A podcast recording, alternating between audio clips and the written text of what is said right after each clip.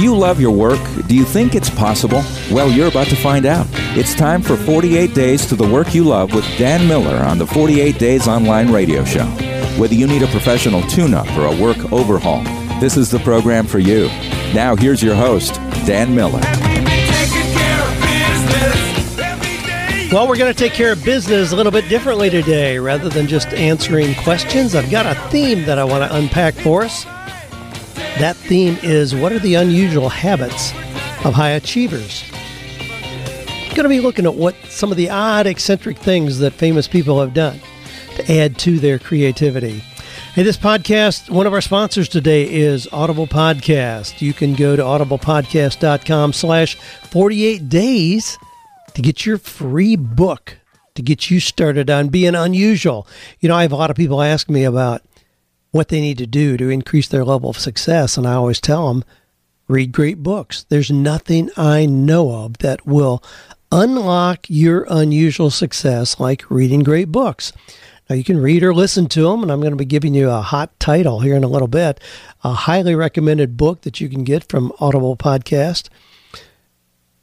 I don't know of anything that's added to the opportunities that I've been able to experience, like reading great books. I grew up in a house where we didn't have radio or TV, and of course, everybody thought that was a horrible hardship at the time. But in retrospect, I think that drew me to books that have served me extremely well over the years and continue to do so. We're going to be looking at what are the things that you can do that are unusual. I've got a quotation here from Robin Sharma who says, To have the results only 5% have, you need to do the things that only 5% are willing to do. Now, there's a lot of things that fall into that 5% category. I knew when I started writing books that 95% of authors never make more than $40,000 a year. Did that deter me? No, not at all. I simply asked myself, gee, how difficult can it be to put myself in that 5%? Most authors just do the same kind of things. I'm going to do things that most authors don't do. And that has, in fact, opened the door to some rather extraordinary successes in the world of writing. But now, most authors, I'm generalizing, but most authors write a manuscript, give it to their publisher, and then they go sit in a lawn chair by the mailbox waiting on those fat royalty checks to show up. Well, they're usually sorely disappointed because that's not a very good plan. Now, if you want to make $40,000 a year as an author, just do that. Write great books, send a manuscript to your publisher, and hope that enough trickles through the royalty system so you can make 40000 a year. That wouldn't be very appealing to me. So I'm going to do things that most authors don't do. When Wisdom Meets Passion came out, before the book was ever released, we had a whole suite of ancillary products that we were going to offer with that book as a package. So, yeah, you can go to Amazon and get the book for, golly, I don't really know what it is, probably 18 bucks or something like that. We had a package of $77. It included, and, and still does, it includes a hardback book, not the paperback, hardback book autographed by Jared and me, the authors. It includes a link to a 44 minute bonus audio, not the book, but just a bonus audio that talks about ways that you can discover your own passion. It includes an Ubuntu medallion. Now, this is a beautifully designed medallion. Jared designed the medallion. It has a hole in it so it can be hung around your neck, which it is. But he designed it using the African concept of Ubuntu. It has the Ubuntu tree on there. Ubuntu means we can do more together than we can do individually. We love that concept. We talk about that in the book. The medallion is hung with a string that's carefully knotted, has a couple beads on there. Every knot means something. It was done by ladies from Somalia. So, very significant. We had with that a field guide for Wisdom Meets Passion and then all where you can go through as a study guide and really help you unpack your own application of wisdom meets passion and also a beautifully done photography display of quotations from the book superimposed over beautiful pictures that my son in law Nathan took. So he got that whole package for $77. Now, you can't get that from Amazon. You can't get it in Barnes and Noble or Books a Million. You can't get it anywhere else from us. That's one of the unusual things that we do as an author. And those are the kind of things done by anybody who's getting extraordinary success. That 5%, we know the same thing is true for speakers and coaches. 95% never make more than $40,000 a year. You want to put yourself in the 5%, you want to make 150,000, 200,000, just do things that only 5% of the people in those professions are doing. Now, here's one of the things you don't want to do. I just heard about this again. I've talked about this before this idea that keeps popping up its ugly head about multitasking. We hear people that are multitasking. You know, they have six computer screens open and they're writing a manuscript and they're answering emails and they're getting text in and tweeting. Come on. Do you really think that you can do all those things? I mean, I, think it's a myth. And more and more, we're now hearing stories and getting research that, in fact, does show it to be a myth. Now, I've talked about the fact that it takes about 18 minutes to get back fully engaged in a task once you've had an interruption. So, if you take a phone call or you read a text that came in or a tweet, or you see that an email came in, ding, you got an email and you get go over and handle that, it takes about 18 minutes to get back to full level of engagement in a specific project. Well, guess what? Many people go through their entire day, their entire week without ever having an uninterrupted 18 minute stretch. Now, think about it. Think about some of the, I mean, you may have this kind of a work setup where you're working in a cubicle. Can you go 18 minutes without having a phone call, a text, a tweet, an email, somebody step, pops their head in your office? Can you really do that? If you can't, I think you're killing your creativity. I think you're killing your maximum productivity in doing so. Now, knowing that it takes 18 minutes to recover and switch back to a task once you're interrupted, here's another thing that happens when you are multitasking. There's a British study that came out recently that looks at IQ. Now, they're tracking IQ men's IQ drops 15 points every time they multitask. That's a big drop. I mean, that's enough to take you from the Mensa Society to an ordinary dude. 15 points if you're trying to multitask. Women's IQ drops 10 points every time they multitask. Now, this is something interesting they added as part of their study. Your IQ drops five points if you're stoned. Now, that's a pretty interesting juxtaposition. So, men's IQ drop 15 IQ points if you are trying to multitask. It drops five points if you're stoned. So, if you're trying to convince yourself that you're doing great work and you're multitasking, you might as well just go to work stoned. You're going to have better performance, and your boss ought to ask you to get stoned instead of multitasking. So now there's an interesting scenario. Well, don't multitask. Now here's some of the daily routines of rock stars of achievement. Again, some of this comes from a blog. Now I've added some things to it, but some of it came from a blog from Robin Sharma. And he is he has studied some of the daily routines of famous people. I want to share some of those with you. These are the things that people who have pretty notable success have done. Ernest Hemingway used to get up at 5:30 every morning to write. Even if he'd been out drinking the night before, he wrote as a practice, not just when he felt inspired. Now we've got some other authors in the list here, but I want to come back to that because I have my own practices for writing. But he got up at 5:30 every morning to write no matter what he was doing the night before. It was a discipline. I was just working with a gentleman today, a coaching client, and he said, Boy, I've always wanted to write, but I just, you know, I've never found that I really enjoy it that much. And I thought, well, that's an interesting kind of scenario because I'm not sure that writing well is just a result of enjoying it. Now, I happen to enjoy writing, but if I waited on just feeling good about it every time, I probably wouldn't write nearly as much as I do. Writing to me is a discipline. I write at least a thousand words a day. Now, if you're used to writing a blog, a blog is typically three to 500 words. So, it's, you know, it's a couple lengthy blogs, but I write at least that much content just as part of a discipline every day. Whether I feel like it or not, you know, whether it tickles my fancy or not has little to do with it.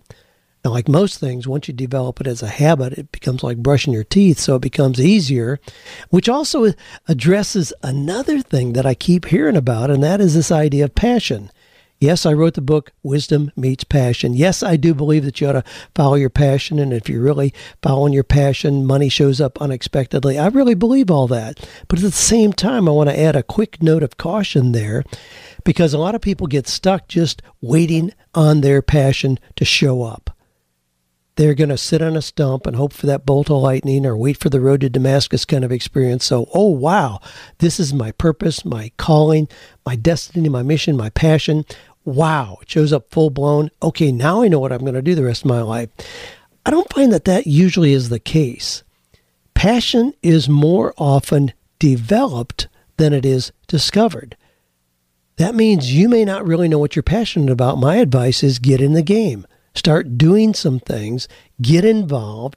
When you're doing something and realize that you do it well, that it helps make the world a better place, that you can make extraordinary money doing it, guess what? You start to develop a passion for it. I mean, think about it in terms of a sport. You know, did Tiger Woods just love golf when he was five years old and just say, I never want to do anything but this? I doubt it.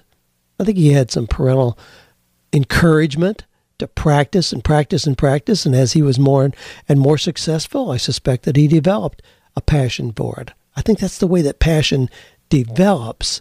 And I think that's a realistic way to approach it. Well, let me go back to my list here. The things that are daily routines of people who have extraordinary levels of achievement. Benjamin Franklin. Now, this is an interesting note. He sat naked every morning in fresh air for his bath which an air bath, which he swore fueled his energy and creativity. He also listed 13 character traits he wanted to build and measured how he lived against each of them every night before he slept. He was very disciplined about those 13 character traits. You can look those up easily.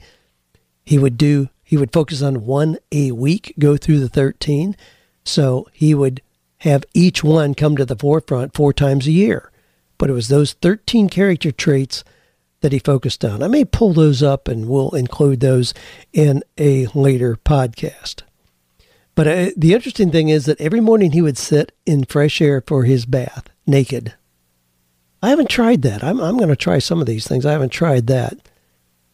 But I'd have to have the temperature pretty right. I'm not sure I'd want to just uh, do that regardless of what the temperature was. Of course, we can control it in the house, but I sure wouldn't want to try it outside much of the year.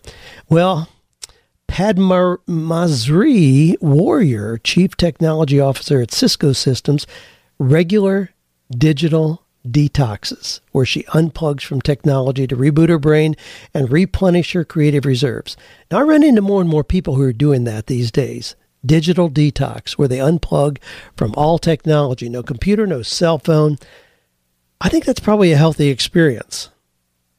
Um, I may try that. I mean, I do that on certain days, but I haven't done it for prolonged periods of time. Leonardo da Vinci slept via small naps throughout the day versus sleeping eight hours straight. A lot of people are doing that. A lot of people you hear, I mean, Michael Hyatt talks about the importance of his naps. I rarely go through a day without a nap.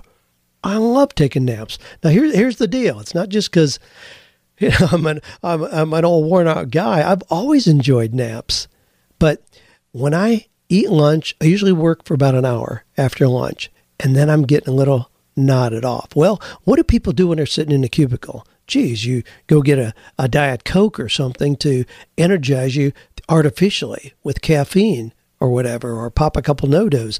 I don't do that. Or you just push through. I mean, how often have you heard people talk about just pushing through that period of time in the afternoon where they get kind of sleepy eyed.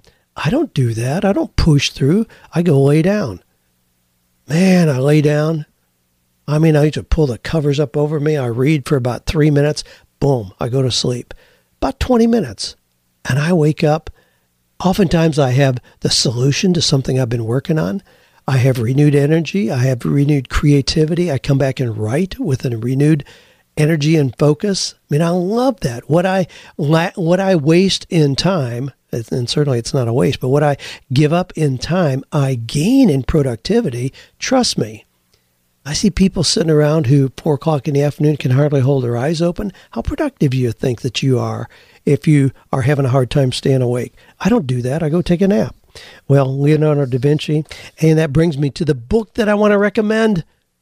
This is the book. I love this book, How to Think Like Leonardo da Vinci Seven Steps to Genius Every Day by Michael Gelb. Now, that's one of those you can go. I already checked to make sure you can go to audiblepodcast.com slash 48 days. Man, that's my recommendation for this week. Pull up How to Think Like Leonardo da Vinci. I love that book. I've gone back to it many, many, many times. I have it book noted. I have my little post it notes all the way through there, all the little different tips. Leonardo da Vinci was an amazing, amazing genius and all the different things that he invented, created, thought of way before his time on some of the things. But go pick up that book. Again, you can go to audiblepodcast.com slash 48 days and get How to Think Like Leonardo da Vinci. Well, Peter Tchaikovsky, he took daily walks which shifted his mindset from the mundane to the original. Nelson Mandela talks about walking entire days for the exercise and mind clearing effects the discipline would deliver. If you've ever seen the movie Gandhi, you know, he would walk hundreds of miles, both for just the discipline. Obviously, he was making a statement, but just the discipline and the cleansing that walking allows. Mean, I love to walk. I just listened to a podcast. Our, our buddy John Dumas from Entrepreneur on Fire interviewed Fran Tarkenton, the old NFL pro. Fran is 73 years old. And he talked about one of the things that he does to keep his alertness and productivity high. He walks at least 25 miles a week. I thought, wow, how cool is that? 73 years old, walks 25 miles a week while walking. Steve Jobs would fast for extended periods of time. No food. Recognizing that it created a sense of euphoria within him that motivated his dazzling output of ideas. He also loved carrots. Sometimes he'd go with doing nothing but eating carrots. Some one time he ate so many carrots that his skin turned turned orange, and people were concerned about him because he was just eating carrots. But he would fast because that depriving his brain of food would put him in kind of a euphoric state. And I can see that happening. Maya Angelou writes in a cheap and Spartan hotel room that she rents. She awakens at home around 5:30 a.m. every morning, has coffee with her husband, then shows up at the hotel room to do seriously productive work by 7 a.m. It's lonely and it's marvelous. Now, I've read repeatedly that she does that. I can't imagine going to a Spartan hotel room. To me, somehow that that that's an unnecessary hardship. I mean, I love walking back across our yard to the sanctuary where I work, but it is not a Spartan hotel room. I mean, it's I, I very carefully had somebody help me decorate in my office the the deep burgundies and browns that I have in here. I find very soothing. The beautiful wood for all my bookcases with the backdrop lighting and that. Things of significance like eagle statues that people have given me over the years and model cars that I have in here. And then the window that overlooks a, a little water feature with the, and I've got a bird feeder right outside and birds come up there and turkeys come up there. And if the turkeys, if the bird feeder runs out of food, I, I when I fill the bird feeder in the morning, I purposely overfill it and I include a lot of cracked corn in the mixture that I make for the birds. The cracked corn is primarily for the turkeys, so I purposely overfill and drop it on the ground so the turkeys come up and eat. And we've had over the years just multiple batches. I'm not sure what you call a bunch of it's a litter or whatever it is of baby turkeys, but we have them 12, 13 at a time, and they come up and the mama and papa turkeys. If the feeder runs low, they will come up and peck on the window in my office. The window is is low, overlooking the water feature, and they will come up and peck on the window if I'm low on food. But now, so that's the kind of environment that I'm in. So it's not solitary confinement so that I have nothing to distract me at all. I mean, I like the richness of my office. That helps stimulate my writing. And of course, I'm surrounded by my books. I can't imagine going to a hotel room without a book in there. I mean, when I write, I'm constantly pacing in my office, pulling things off the shelf to pull up great quotations in a book that I read three years ago or get an idea out of how to think like Leonardo da Vinci that I know I read five years ago. I mean, that's how I write. So it's much different. But that's what Maya Angelou does. And apparently that's worked pretty well for her. Beethoven loved his coffee. He was meticulous about making his own coffee. 60 beans per cup is what he would use. Now, th- there's a lot of people, a lot of elite performers who have used coffee as a productivity tool. Now, that would not be me. This is probably hard to believe, but I've never had a cup of coffee in my life. Now, this is not some kind of a strict dietary thing or some uh, religious nut or uh, I love the smell of coffee. I just have never found it appealing, and I've never had a cup of coffee in my life. My parents drank coffee, so it wasn't something that I grew up with. All of our kids drink coffee. Joanne and I somehow just missed that. We neither of us have ever had a cup of coffee, have never had a desire to. Now we drink tea, but no coffee. But anyway, a lot of people do use coffee. Some people to extremes. There was a French novelist and playwright whose name was Balzac, who died back in 1850.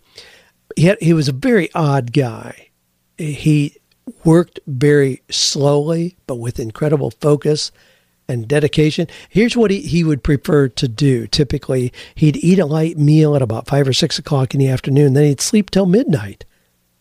Then he would get up and he'd work hour after hour after hour, fueled by innumerable cups of coffee. He would often work for 15 hours or more at a stretch.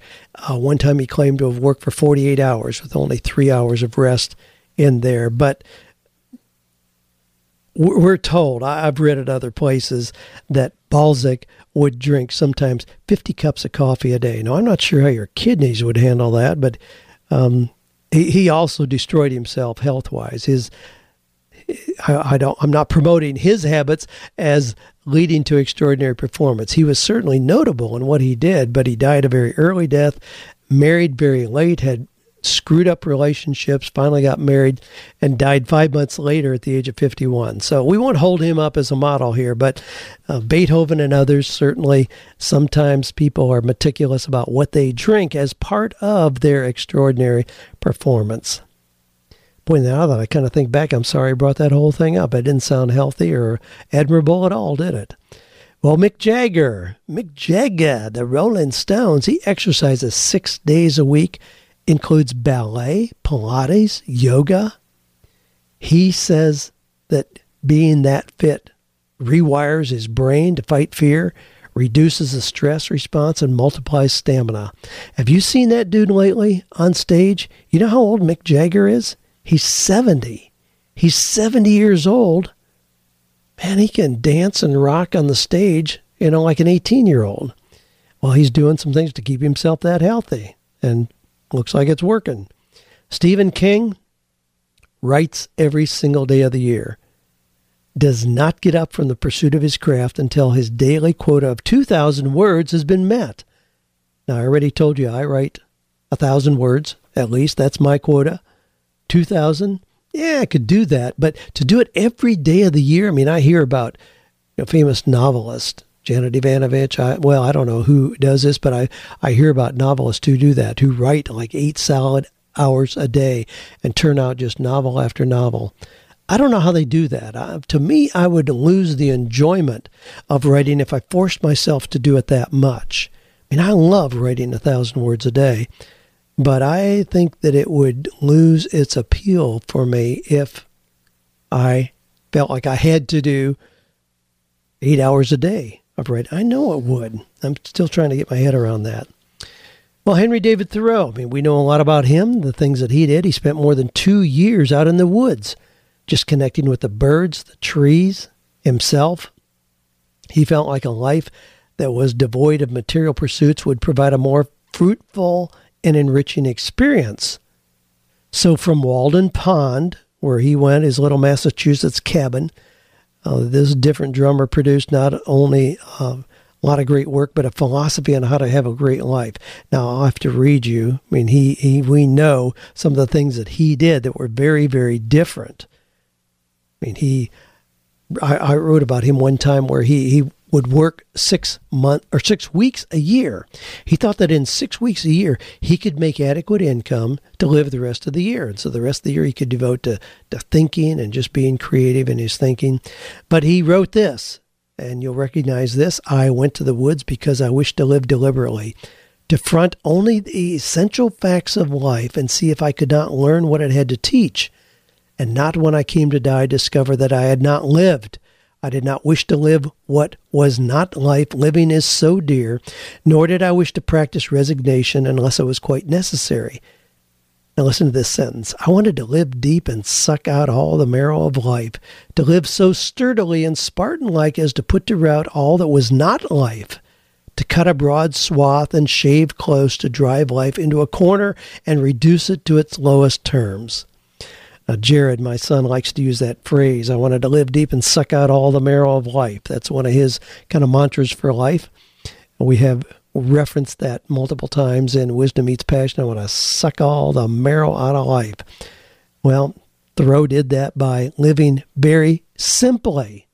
That was his technique for how to reach extraordinary levels of success. Again, these are things that only 5% of the people are going to do. And yet, if you identify what it is that you're going to do that puts you into the, that only 5% of the people are going to do, chances are you can tap into something that'll release greatness in you. Thomas Edison.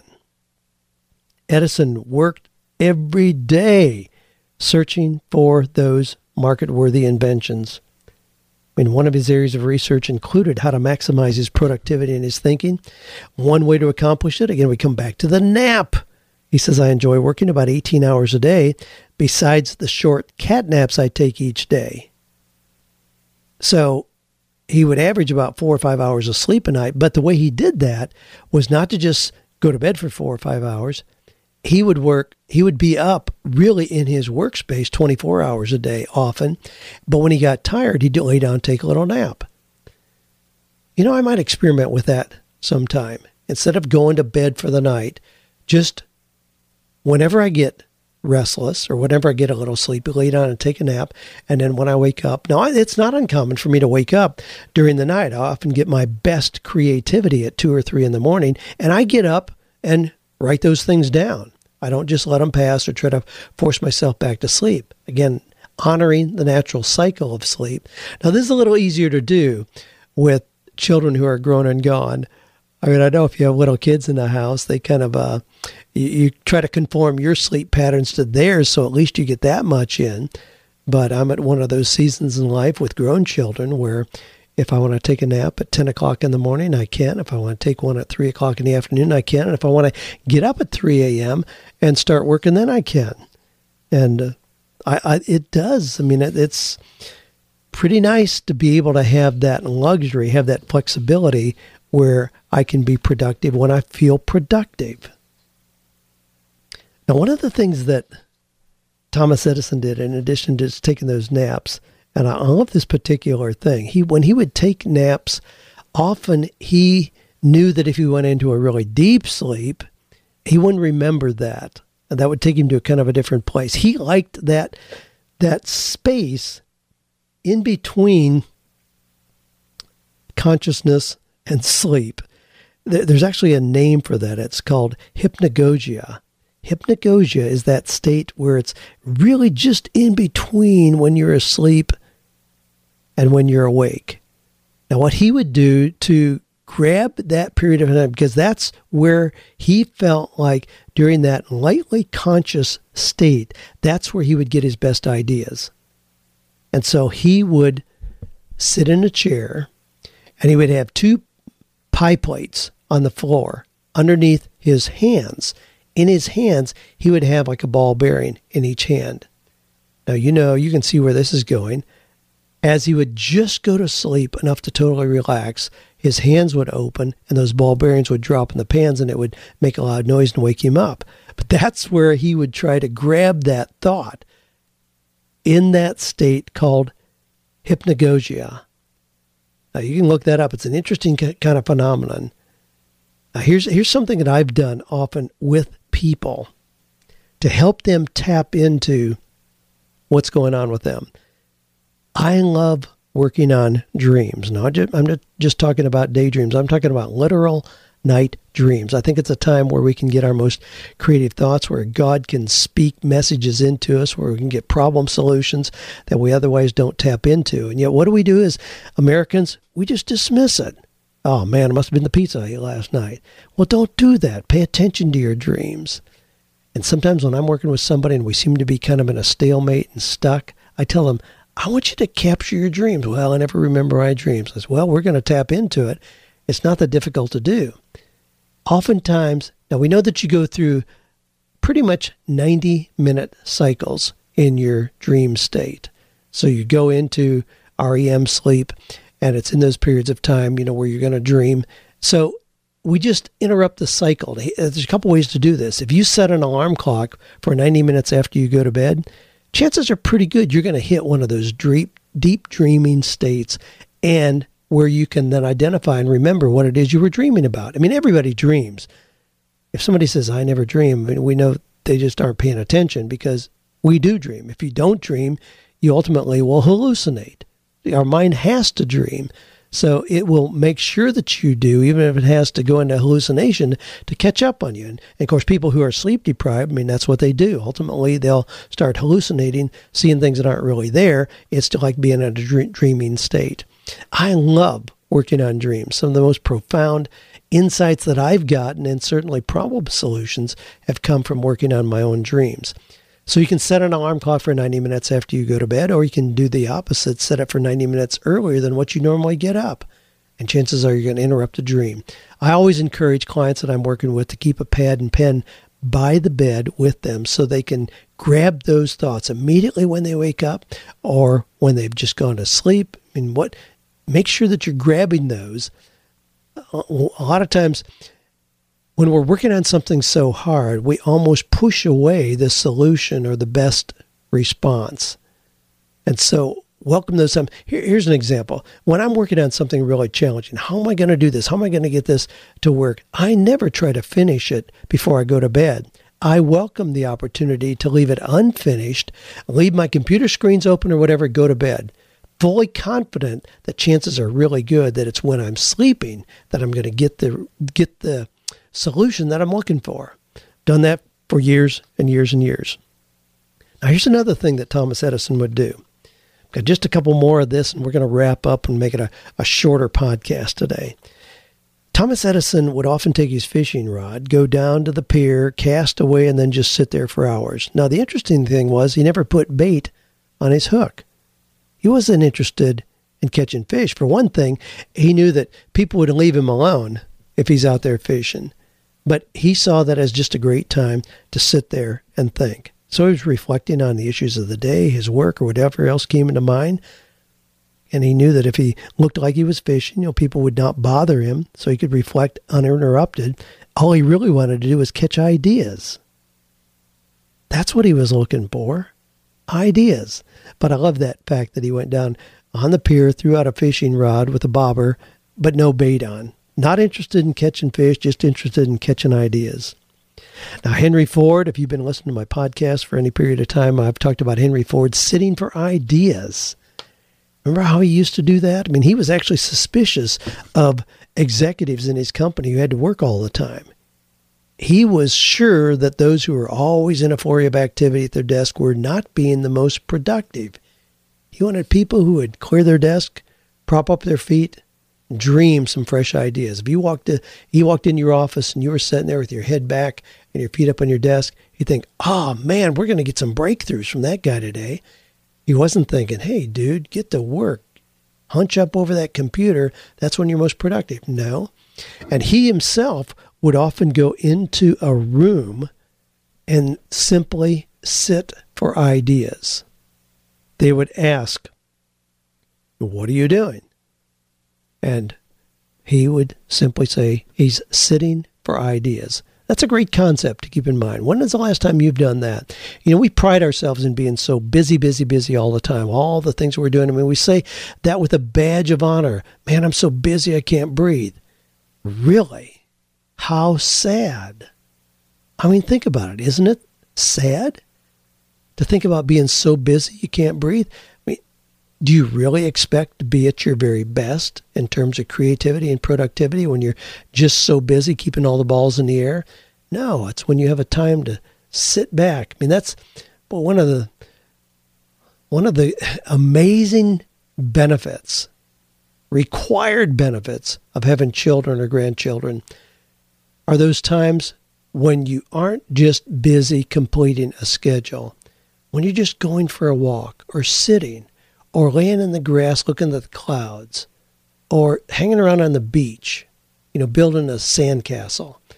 I mean, those are wonderful times not only to build relationships, but also for your own imagination and creativity to go in a different direction than what we often allow it in a busy workday schedule. And one of the things I want to just finish up, I read an article in this month's issue of Wired magazine. Now, Wired magazine is you know really out there on the edge in technology. It's got all kinds of things in it. I probably uh, don't grasp 80% of what's in the magazine, but I love the magazine because of the innovative thoughts that it puts forth in terms of research, new products, and things that are happening in technology. I often grab something in there and pass it on to my team say, hey, research this and tell me what the heck they're talking about here. And things, we've integrated a lot of things because of that. There was an article, the front cover of this month's issue of Wired Magazine has the picture of a 12 year old Mexican girl, and it says the next Steve Jobs. This is an amazing story about where sometimes extraordinary success is birthed and how it's birthed, and it merits inclusion as a wrap up to my thoughts today. This little girl comes from a family who live essentially in one of the largest dumps. It's a city just across the border, right at the very southern tip of Texas in Mexico.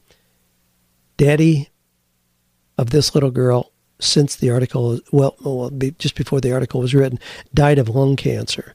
But a very, very poor, he would dig in the garbage every day looking for scraps of aluminum, plastic, metal that could be recycled and sold for pennies to get that. This little girl came from that environment. No advantages, obviously, no access to computers. The school had very, very poor resources. She did okay in school, but was pretty bored. But her teacher, young Mexican gentleman, was bored himself. And he was looking for ways to stimulate the creative environment in that school. And he read about some studies that had been done, some of the studies done by Sugata Mitra, who has a concept that he calls minimally invasive education. Now, there's some interesting things that he's done where he put a computer through the wall of a slum in India without really any instruction, but just letting it be there. And over a period of just a few days, how the kids accessed the computer, found information, learned things that was way beyond any expectations of what they were to learn. But he has developed this concept of minimally invasive education. This teacher in Mexico started using that, started asking the children in the classroom what they were interested in and giving them opportunities to learn essentially on their own. And he found that this little girl, the girl who is now on the cover of, of Wired magazine, her name is Paloma, found that she had extraordinary, uncanny abilities in math that pretty much any kind of math mathematical equation that he would give her, she could complete very quickly. So he decided he was going to stump her and the rest of the class by giving them a challenge. It's kind of a famous mathematical challenge that was done years ago. There was a, there's a story about Carl Gauss, the famous German mathematician, who had been given this challenge as a schoolboy. When one of the teachers asked the class to add up every number between 1 and a 100. Now, I, the other night we were going to dinner with some friends and I talked about this and they were blown away because they couldn't get their head around even what I'm going to describe to you here. But that was the challenge that this Mexican teacher gave his class. Add up the numbers between 1 and 100. Well, most of the kids started putting together 1 plus 2 plus 3 plus 4, and they realized this is going to take a very long time. Paloma, this little 12 year old girl, took her about 30 seconds, and she said the answer is 5,050. And he was like, How did you do that? She said, Well, there are 50 pairs of 101. Now you got to kind of think this through, and it's a little difficult in an audio format, perhaps, but you can get you get your head around this if I describe it. So instead of adding up, add the numbers between one uh, one to hundred. So instead of adding one plus two, plus three, plus four, plus five, and it goes on for a very long time with a whole lot of calculations. She recognized, wow, if you took the numbers at both ends, one and 100, that's 101. Two and 99, it's 101. Three and 98, it's 101. You come all the way down, 50 plus 51, it's 101. You have a, you have 50 pairs of 101. You do the math, it's 5,050. She did that instantly. Now, they since did some mathematical testing in that class. That little girl, 12 years old, got the highest math score in the entire country of Mexico. Now, the, the, point is, with children, certainly, and we could talk about education, which I'm not going to do, but with, with children, we so often give them a restricted environment where we teach them the right way to do things and this way only. We don't accept alternate ways of coming up with a solution, and thus we crimp their creativity and imagination. But now think about when, when you think through to ourselves, how often have we done that to ourselves? Where we've been taught the right way to do things and only one way. You know, we were taught how to read, how to write, how to do math, how to mow the yard. Gee, how to wash the car, how to deliver the newspapers, draw a picture, how to be a good Christian, get a good job, or program at a computer. I mean, think about that. We're all, we've been taught the right way to do that. What if we were given the opportunity to simply come up with the best solution in those things? That's what this teacher has done, and the results have been astounding. Well, what I want you to do is give yourself the opportunity to be extraordinary? What is it? The, what is the 5% that you do that could open up a new level of success for you? What is it that only 5% of the people are ever going to do that you could do?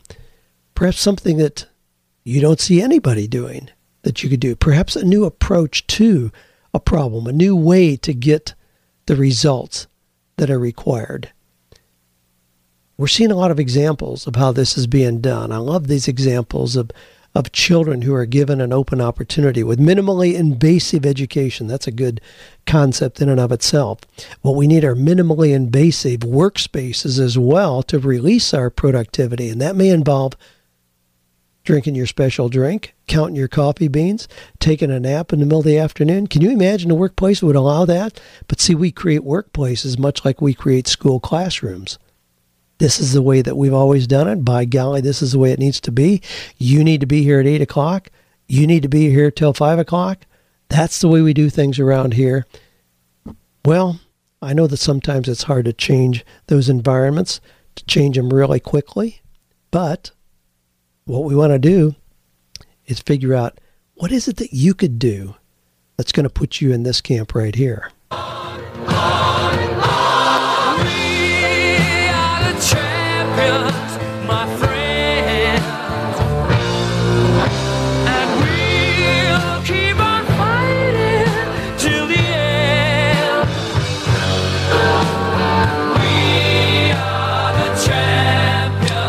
Well, you know, that's our Freddie Mercury tag that we add on when we talk about the success stories. What we've talked about today certainly have been unusual kind of success stories. I love looking back in history and seeing these people who have done things that are extraordinary. How have they done that? What is it that I could do? That's why I re- like reading these books about, you know, the Horatio Alger stories, but reading about people who have done extraordinary things. I like reading uh, books like, well, certainly like How to Think Like Leonardo da Vinci, Edward de Silva, who talked about lateral thinking, where we come up with unusual solutions to things. I love things that challenge the status quo. Probably still, I'm probably still being a rebellious guy at this stage of my life, having grown up in a pretty restrictive environment. But, you know, I was always pushing the edges, looking for new ways to do things, things that weren't necessarily allowed or approved of, and yet things that I thought would lead to extraordinary kind of results. I've been privileged to uh, be exposed to books, audio programs over the years that have expanded my thinking, opened new areas of opportunities. Hey, and I know that you have too. I trust that no matter where you are in life, that you take advantage of the opportunities presented to you to do exactly the same. Well, that's going to wrap it up for this week. Just about did go our 48 minutes after all. Thought it'd be shorter, but man, I could talk all day about this. Next week, we'll get back to the normal answering questions again. If you got a question, shoot it in to 48days.com, the podcast link. Thanks for being part of this amazing community of people who are big thinkers, extraordinary achievers, people who are finding or creating work that is meaningful, productive, and profitable.